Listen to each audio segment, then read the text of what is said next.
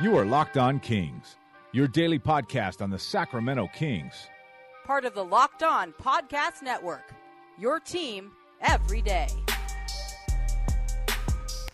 Good morning, afternoon, or evening. Happy Monday, or whatever day you're listening to this podcast. Welcome into Locked On Kings. This is your hub for Sacramento Kings coverage all offseason long, regular season, all year round. If you call yourself a Kings fan, you're in the right place, especially if you're looking for in-depth analysis, game-by-game breakdowns, highlights, interviews with all the local and national experts. For this offseason, we had uh, draft lottery coverage. We have, of course, the N B A draft that's coming up, free agency after that, Summer League. We have it all for you all the way up till training camp and the start of the regular season, so stick around. You are absolutely in the right spot. My name is Matt George. I have the privilege of being your host here. I'm from Sports eleven forty K H D K. That's the flagship radio station of the Kings in Sacramento. I work there as an on-air host and a multimedia journalist and reporter, and I get the opportunity to work with a lot of fantastic people, including my guest today on the Locked On Kings podcast, Jay Mars. You hear him on The Drive, which is uh, the morning show on K H D K weekdays, six to nine a.m. He's along with Kyle Madsen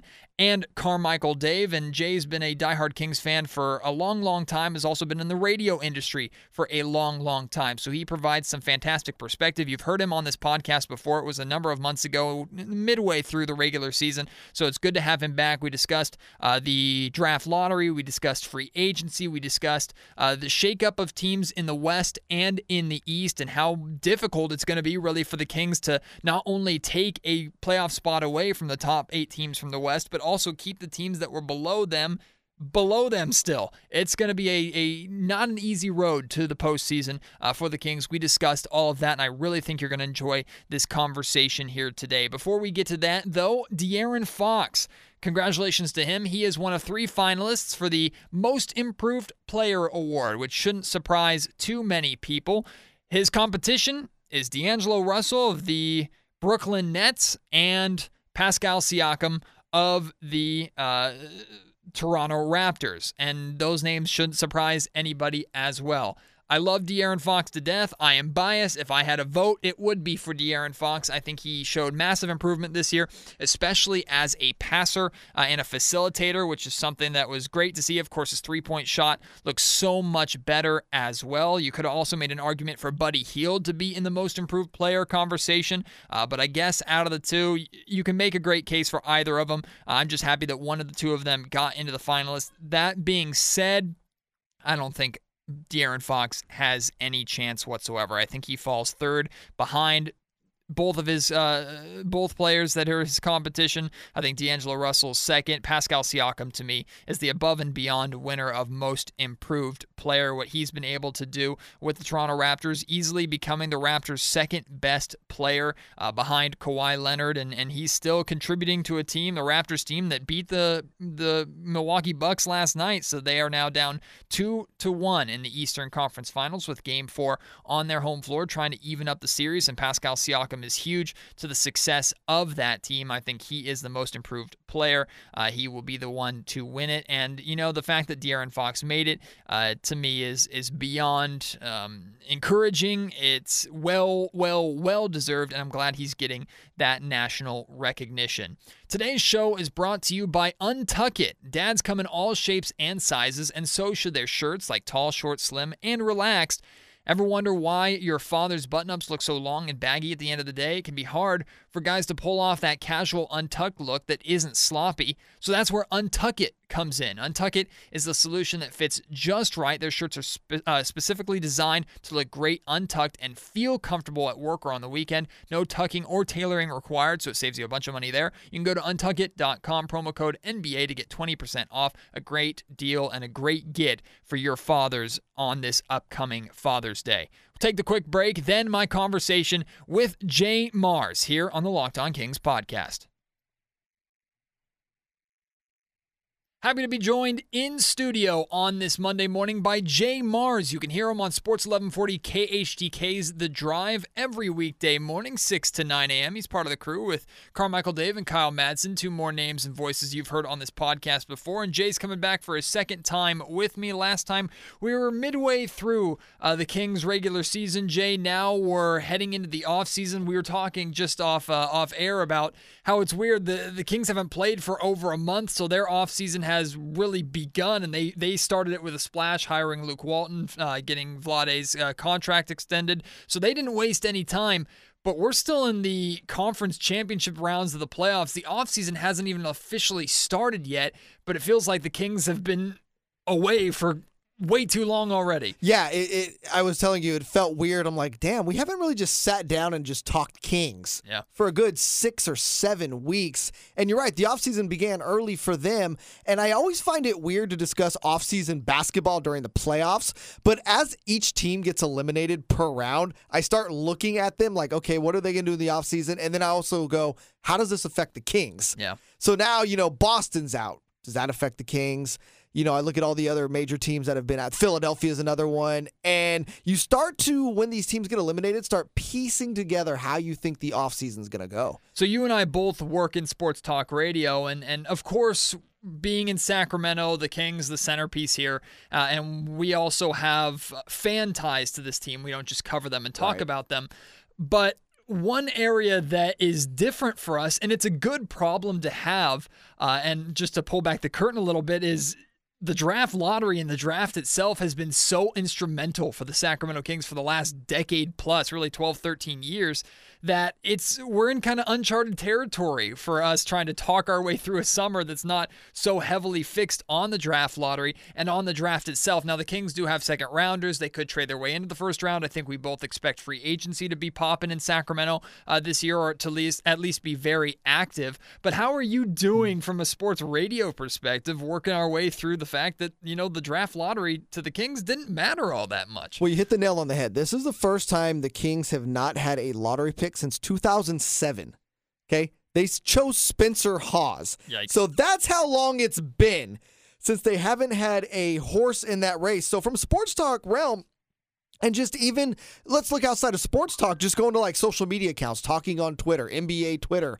It's been kind of weird to have this Kings void for six weeks because normally we're you're either in one of two modes. You're either dreading the lottery because, you know, the Kings have had terrible luck over the years, although the last two years they didn't, or you were anxiously awaiting for, all right, which conference final game are they going to do the lottery in? And you're right, and it kind of just crept up and it was like, oh yeah, there's the draft lottery.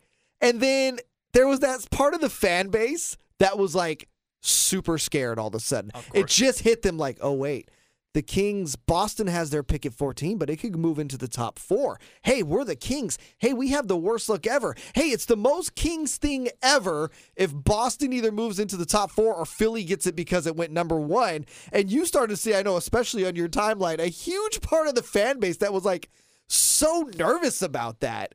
And I'm like, no team has ever moved up from fourteen to one, first of all. Yeah. That would be a really weird precedent to set. And literally with one percent odds. one percent. And I mean, and it's still a possibility, and that's the, the joys of the lottery. And I'm actually, I don't know if I'm in the minority or not. You have to let me know, Jay. I like the lottery system. Yeah. I think it adds a fun flair to it rather than... I mean, teams are outright tanking in football at times to get number one overall, and you just hand it to the worst team. I like there being an element of gambling to it, and I like the changes that they made. The mm-hmm. fact that uh, three teams had equal odds at number one overall, and it was still only, what, fourteen percent or something like yeah, that? Yeah, the, the top three teams had a fourteen percent chance at the number one pick. And that's crazy to think about. You have the best chance, and it's still fourteen percent, meaning eighty-six percent chance you're not going to get the number one. And we saw it, right? One, yeah. Only one of the top three teams ended up in the top three. That was the Knicks at three. Both Cleveland and Phoenix plummeted. Yeah. There were two things that I was major paying attention to with this draft lottery, aside from where Zion Williamson was going to go. It was... what is the Kings pick going to be, and, and is it going to go to Boston, and can we finally put that trade to bed? And I'm going to ask you about that trade in just a little bit. Or, or and on top of that, it was, will finally some young talent. Now that we know this draft isn't super stacked, but one through three, one through four, you can make an argument, a lot of talent there. Yeah. Is that going to go to the East or go to the West? And unfortunately, once again, three of the top four teams in the West, Jay. Right, and that was, you know, transitioning this back into the Kings. That's what, like, made me, you know, I don't have any hair. If I had some, pull it out. It's like, really? The West, of all things, needs to get stronger, right? Yep. The two best prospects in the draft have to go to the West. And I don't know if Zion, because I still think Anthony Davis is out this summer. I don't know if Zion propels New Orleans into the playoffs at first, but you know what? You have to look at them now, and they have something to build with again. Right. Because prior to New Orleans landing in this number one spot, we kind of just forgotten about them. Like, dude, New yep. Orleans is going to trade Anthony Davis and be irrelevant for how long? Exactly. You know, that was the thing. You can't look at them that way now. Memphis, I still don't think will be better than the Kings next year, obviously, but they're speeding up their rebuild mm-hmm. by getting a guy like Ja Morant, because now you can trade a Mike Conley and get more assets and feel good about it. Yep. And so the West just got that much deeper. And as a Kings fan, it's like, I almost wonder, and I pray they don't have like a knee-jerk reaction where they feel they need to make an unnecessary signing or an unnecessary trade to try to speed up their own timeline. Mm-hmm. Because I think their own timeline, given their young prospects, is already moving at a pace far quicker than we thought it would. Before I jump into the next part of that conversation, because you lead into and make some great points, let me ask you specifically, do you think next year is must make it to the playoffs for this Kings team, or do they have time now that they have new coach and still very young core? Well, it's hard to say, because you have to keep in mind the context of how we say that, because we don't know how the offseason is going to shake out for these other Western Conference teams. Right. You couldn't, can the Lakers pull a big free agent and a big-time trade? Because if they do that, they're probably not going to be out of the um, – they're probably going to be in the playoff picture again. You know, do the Clippers sign Kawhi Leonard? That clearly makes them better than the eight seed that they are this year. Right. You know, I don't see the Blazers falling anytime soon. Denver's clearly a team on the rise. Maybe you can get San Antonio to fall out as they age, but again, that's a Greg Popovich team. That's tough to see. They're going to make some adjustments in the offseason. It's really hard for me to say, so I, I'm not trying to dodge the question no, so you're right. much as I need to see how the offseason shakes out for the remaining teams in the Western Conference, especially those teams out of the top, because in order for the Kings to get in, one of those top eight teams needs to fall. Who's it going to be? No, and Jay, I think that's a brilliant answer, because it's not just the top eight that need to fall. It's like to mention the teams that are now biting at the Kings' heels. The fact that the Kings finished in ninth was a fantastic improvement, and they separated themselves from the pack a little bit, but some teams you also didn't mention. The Phoenix Suns, they still got DeAndre Ayton. They're going right. to get a decent uh, pick, but they still have Devin Booker. I mean, they have a decent young core there for them to build upon, and the team I'm really terrified of is the Dallas Mavericks. You Luka Doncic, you have uh, Kristaps Porzingis, and who knows what they're going to add to it. Now, they lost their draft pick to the Atlanta Hawks, but that's not a huge deal because they're a free agent destination. The West just continues to get better and better and better, which is why I put so much stock in the fact that the Kings were able to finish ninth this year. Yeah, no, it's a great thing. It's a great thing to build on. And the nice thing, the Kings, they're doing all of this with their own homegrown talent. Right. And because of that, and to get to your earlier point about, you know, are they in a rush to make the playoffs? I don't think the front office would think so. I think the front office continues and wants to just see growth amongst their core four, I agree. Who I've pinned to be Marvin Bagley, De'Aaron Fox, Buddy Hield, and Harry Giles. Yep. And they want to see that core four progress and get better. Now, if that core four can progress, get better, and get them into the playoffs, like, man, we're talking about something special. But again, we have to see how the West, the rest of these things play play out, because the team you brought up, the Phoenix Suns, if the Suns get a really good point guard, not an all-star point guard, but a really solid point guard, that automatically makes that team ten times better. I agree. That was the big thing with the Suns last year. I mean, it's a lot of young talent, sure, that's not developed yet, but they had nobody running that team. I mean, Devin Booker does well running the point guard, but Devin Booker is much better off the ball. Mm. So if you can get, like, if Phoenix could make a trade for a Mike Conley, we're looking at them in a completely different light than we did, you know, right now on this day. So again, and I think that'll, it's going to be very interesting to see the, how the Kings, if they, like I said, they get a knee-jerk reaction and feel they have to offer like a max deal to a Nikola Vucevic to keep up with the Joneses, so to speak. Right. And how they're going to do that. Because we've seen in the past, they don't exactly, they they can make bad offers. You know, the Zach LaVine offer in retrospect, thank God he didn't take that. Right. You know, so again, I just, it's going to be very interesting to see how the West shakes out this summer. I'm going to back up all the way to two thousand fifteen, the summer of two thousand fifteen, when Vlade Divac made uh, the trade to Philadelphia, basically sending a bunch of players to Philadelphia, taking on a couple contracts of players that we've never heard of and, and exactly. And we'll never uh, hear of. Yeah, and we'll never hear of. Basically, the, the purpose of the trade was when Vlade took over, and that's when the Kings were looking at the opening of the Golden One Center and basically wanted to be aggressive in free agency. One of the best things about Vivek uh, buying this team was the fact that he said now money isn't an obstacle. Money isn't an issue, so that gave us hope that they would be active in free agency. And to be fair, they have been much more active in free agency over the past four or five years than they have been in the Maloof era way sure. before. Things haven't worked out, but the fact that we got names like Rajon Rondo here, the George Hill signing at the time was considered to be an incredible signing for the Kings. Thank God they were able to get that money off their books, and we know how things played out and things didn't work out. But that trade is something that fans, and and maybe rightfully so, but have held against Vlade and held against this organization, and has really, it's handcuffed them as fans for these past few years, because that's the one thing they'll consistently, constantly point to as, you know, I just can't trust this front office because of crap like this that's still affecting us today. Hallelujah. Congratulations, Jay. We made it through. It's over. That trade is officially done. Now, we'll see who Boston takes at number fourteen overall, and if it turns into a star, then I'm sure some some group somewhere is still going to be frustrated we and upset. We could have had such and such, and that would have done this it, and that, which is hilarious because there's no guarantee the Kings would have took that person at fourteen that Boston's taking at fourteen. But hindsight is twenty twenty, sure. and there are always going to be people like that. My point is, other than them making it to the playoffs and that pick not being a lottery pick, they were actually two wins away from that being fifteen, which is uh, technically outside of the lottery. Correct. That went to the Detroit Pistons. Was this the best case scenario of how everything could have turned out? Oh, God, yeah. No, you can't. Listen, if you're going to surrender a first-round pick, the higher it is, I mean, excuse not higher, higher in number, lower in value it is, the better. Um, I want to go back to what you were saying about twenty fifteen, though, because that trade is so interesting. Because I think a lot of people forget the context surrounding that trade is you had a brand new general manager. Mm-hmm. And I believe the only person on his staff at that point with him was Mike Bratz. Ken Cantinella wasn't here yet. Correct. Um, obviously, Brandon Williams, the Scott Perrys of the world, none of those guys were here yet. It was they were very green. Very green. It was a very um, skeleton staff, so to speak, with mm-hmm. a brand new G M who is getting, in my mind, I, I have never confirmed this with anybody in the front office. My guess, though, is ownership's telling him, hey, we need to compete this year. Yeah. We need to have a playoff team that is going to take us into the Golden One Center, yep. make it happen. So what does a green G M do? He opens up cap space because he doesn't have any assets to trade for players. Yeah, he doesn't give a damn about draft picks at that no. point because he doesn't have a long contract. So he's thinking twenty twenty or twenty nineteen, I don't sure. care. And in his mind, he's thinking, okay, we don't have a choice but to be at least a playoff contending team. Right. So I'm thinking in their mind, these pick swaps weren't going to mean much because they figured they would probably have a better record than Philadelphia regardless. And that twenty nineteen first-round pick, Vlade's saying this in twenty fifteen, well, four years from now, we should be a playoff team, so that shouldn't be a lottery pick.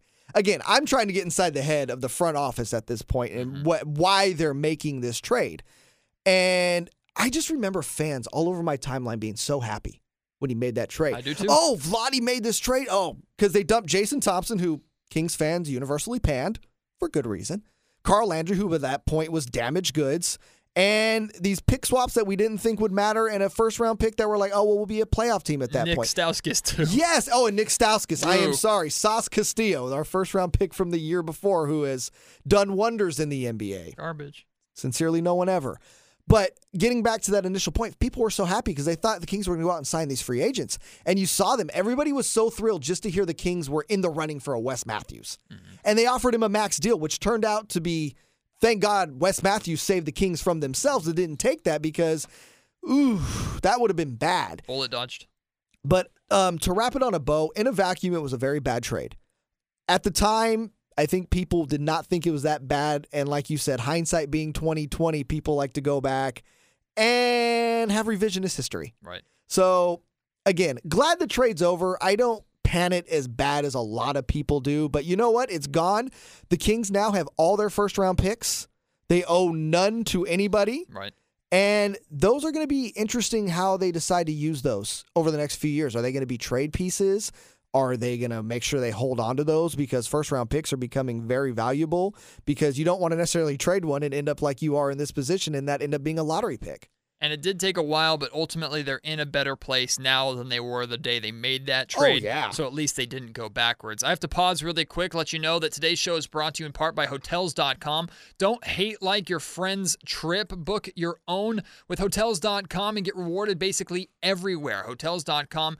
Be there, do that, and get rewarded. If anybody's pissed off, Jay, about this, how everything has has played out with this draft lottery, it's got to be Boston fans, because remember when they saw this pick and knew they had this pick, they were going into the season seeing the Kings projected to be the worst team in the West and thinking, we got top five in the bag. We Licking got their ch- chops. Yeah, we went. I mean, we got Kyrie, we got uh, Al Horford, we got Tatum, we got this young great group already with some stars, and we have a shot at Zion or R J Barrett. We're doing great. What do you mean it fell to fourteen? Like they, this pick. There was a lot of value on this pick that decreased significantly quickly with how well the Kings uh, started playing this season. So I can understand Boston being upset. But again, I go back to the fact that I think all in all, this was about as good as the Kings could have hoped for for this entire saga oh, yeah. and situation playing out. And when that Boston logo flashed on that card at fourteen, I guarantee you Vlade Divac and the rest of that front office in Sacramento were doing laps around their offices with excitement. After a quick sigh of relief, of course. Correct. But going back to your point about Boston, it's funny you mentioned how the fans, Bill Simmons spent his entire podcast for the better part of, I would say, from last summer till the beginning of the season talking about the Celtics have this crazy asset. They have the Kings draft pick this year. Right. It's guaranteed top three. And I think they viewed that as a trade chip to land Anthony Davis more than anything. Unless, of course, it went number two, because they'd probably take a Ja Morant, especially given that Kyrie Irving, there's a good chance he could leave. But again, that's whatever at this point. That's all spec. It doesn't matter. But can you really be that mad about a trade chip like that? Like, it's not like it was your pick. It was the Kings' pick. Yeah. Like, you can't be mad because they performed well and you don't get the asset to be what you envisioned it to be. You don't get to be mad at that. Like, come on.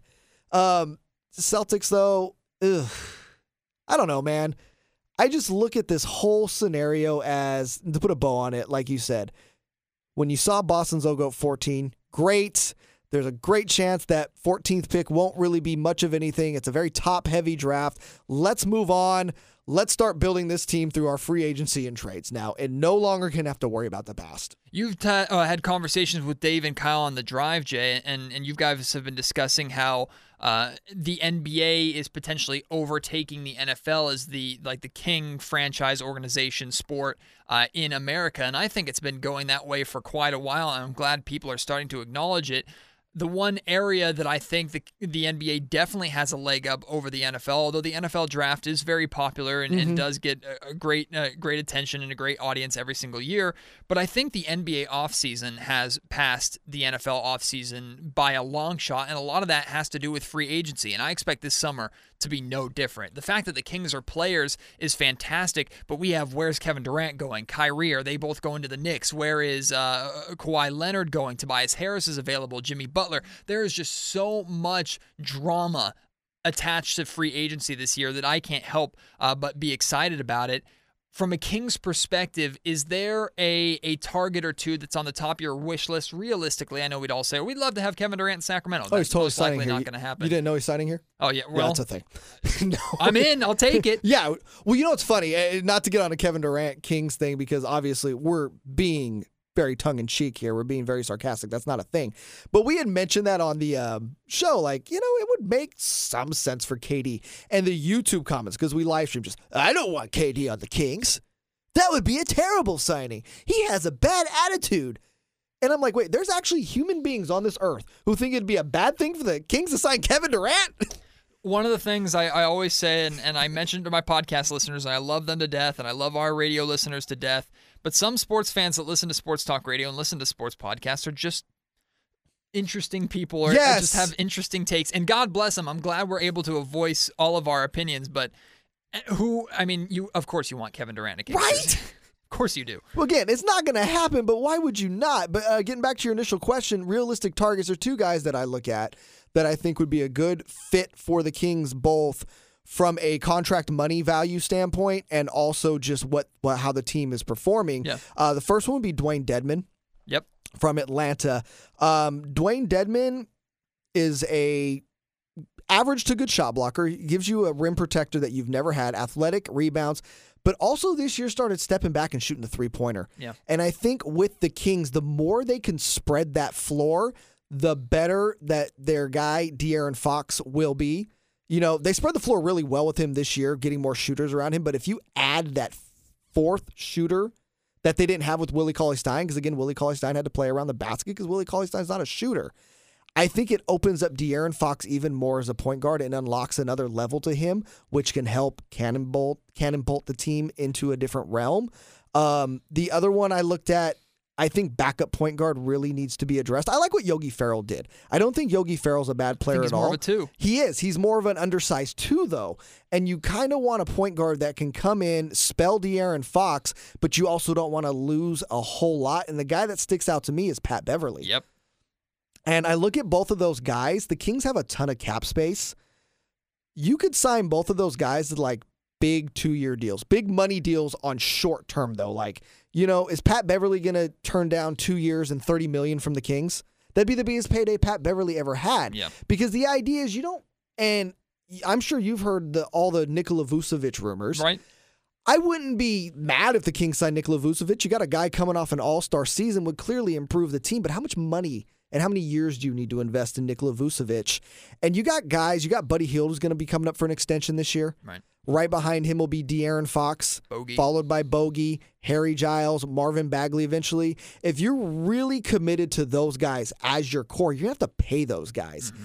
And while it's not impossible to do while having other long-term contracts on your books, it does make it very hard because now you're talking about a place which the Kings have never been, the luxury tax. Yep.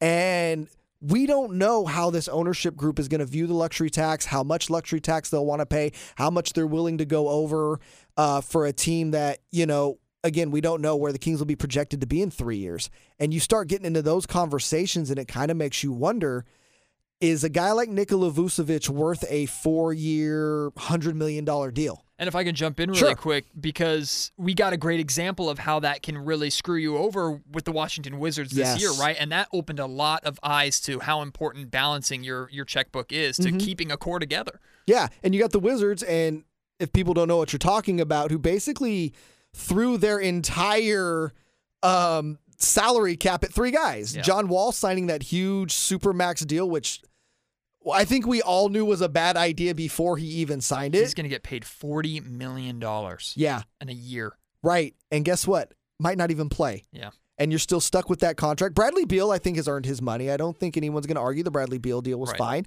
But then you get Otto Porter, who they had to overpay just to keep. And then they had to sell him low. And sell him low. And now you're basically like, well, do we got to pay Bobby Portis? Yeah. And again, that's the that's the bad thing. And th- that really needs to be something that's addressed, I think, in the next uh, C B A. And we're getting way ahead of ourselves there. But again, to your point is, I don't know if ownership is going to be willing to open up their pocketbooks like that. We just don't know. Yeah. And so why commit to a guy like a Vucevic who, by the way, I think there's some recency bias with Vucevic. He had a really, really good year. He made the All-Star team. How much of that is Steve Clifford being his coach? Because as we've seen, Steve Clifford resurrects big man. Yeah. He made Dwight Howard look like a competent big man again in Charlotte. And he took Nikola Vucevic, who the previous two years, he'd been good, mm-hmm. but not an all-star clearly, and raised his game. And it makes me wonder, like, is a team going to commit a max contract to Vucevic? What Vucevic are they getting? Have we seen him plateau? Is he going to be able to take the level of production he's had the, this last year and maintain that over the next two or three seasons? Or is he going to start to regress? And then you're looking at it like, man, we got all this money invested in an okay center. And that's the last place the Kings want to be, having a ton of money invested in a guy who's not an all-star level talent. Yeah. Final thing for you, Jay. Thank you so much for taking the time and coming on. De'Aaron Fox, does he have any shot at this Most Improved Player award? I look at D'Angelo no. Russell ahead of him, and I look at Pascal Siakam, who I think it's, I mean, it's it's Siakam's award to lose. Uh, but I don't see as as great of a season as De'Aaron Fox had, and you can even make an argument that he wasn't the best player on the Kings this year. Right. Uh, I don't think he has any chance, but no. and that's hard for me to say because he played so well. Right. No, and to your point, I don't think he has a chance, and that's not a slight on De'Aaron, by the way. It's just the the jump that Siakam took this year was greater than the jump that De'Aaron took. D'Angelo Russell went from being a clown show to an all-star. I agree. Like, and that I think is what's gonna. I think Russell wins the award based upon the fact he had the all-star. Really? You yeah. Think that's my. Gets it I over think Pascal? D'Angelo gets it over Pascal because wow. D'Angelo made the all-star team, mm. and I think that's when people go to vote. That's what's going to be in their head because again, while Siakam had a great jump, there was so much. D'Angelo Russell was such a polarizing figure for all the wrong reasons. Mm-hmm. And the leap he made to an all-star this year and leading that Nets team, I think, is what's going to get him. Because he led that Nets team into the playoffs. That's that's no small feat. And I think that's what gets him to the award. Uh, getting back to De'Aaron, it's funny. We were talking about this on the uh, show this morning, and I want to get your opinion on this. Did De'Aaron even take the biggest leap from the Kings, or I don't did think so. Buddy Hield? No, I, and I, I think I think you're one hundred percent right there. I, I gave out my regular season awards for the Kings if I was to give an M V P of the Kings, most improved player of the Kings, and Buddy Hield was above and beyond the guy for me. The jump that he made, the leap that he made. Now, he did shoot a good percentage last season, but I look at the conversations we were having at the beginning of the season and how they morphed to the end of the season. We knew De'Aaron Fox was going to be a starter all season long, and we were hoping that he would improve, and to his credit, he's done that. And I think the biggest improvement for De'Aaron Fox wasn't necessarily his shooting, although that got much better. It was his facilitating and his ability to run the offense. Because remember, when he first took over as the starting point guard, he was getting embarrassed by guys like John Wall, like on a nightly basis, and he's done, he's leaps and bounds from that point. But when we were coming into this season, we were talking about, is Buddy Hield a perennial sixth man in the N B A? And is he going to find more than twenty-five minutes a night?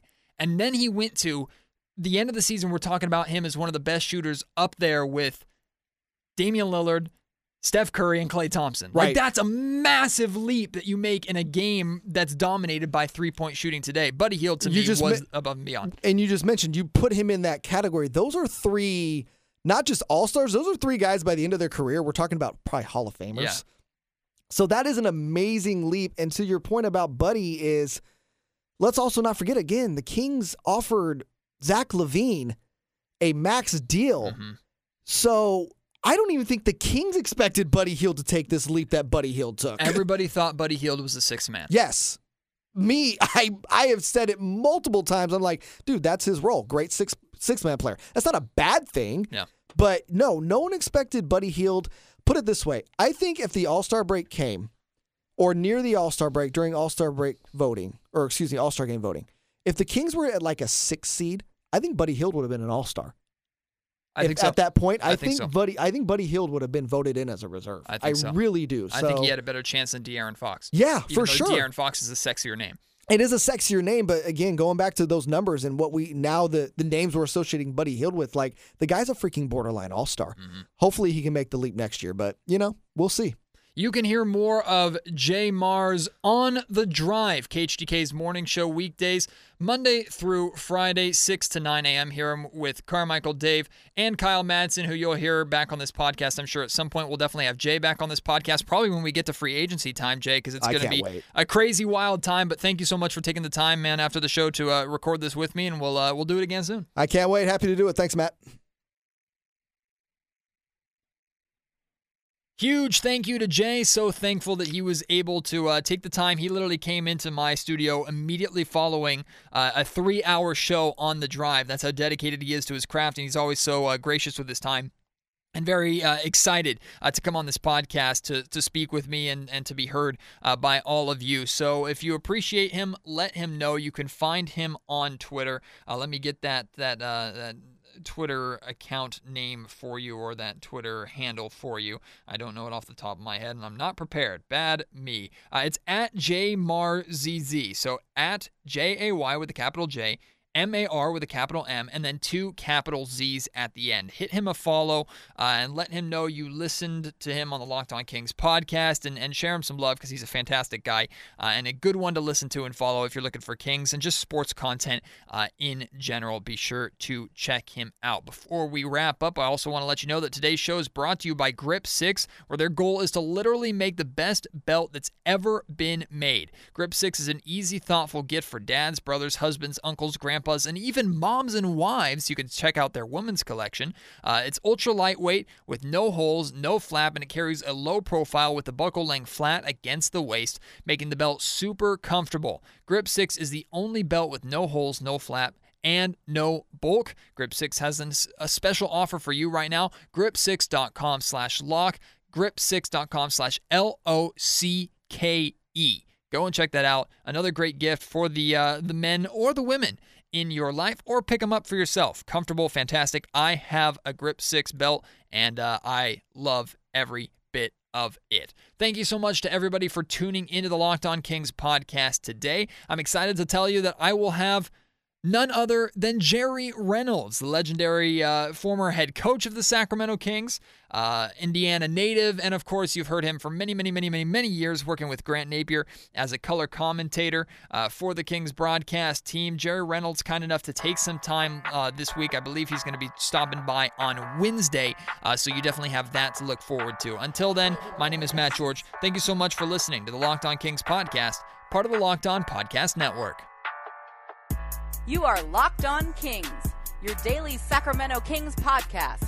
Part of the Locked On Podcast Network, your team every day.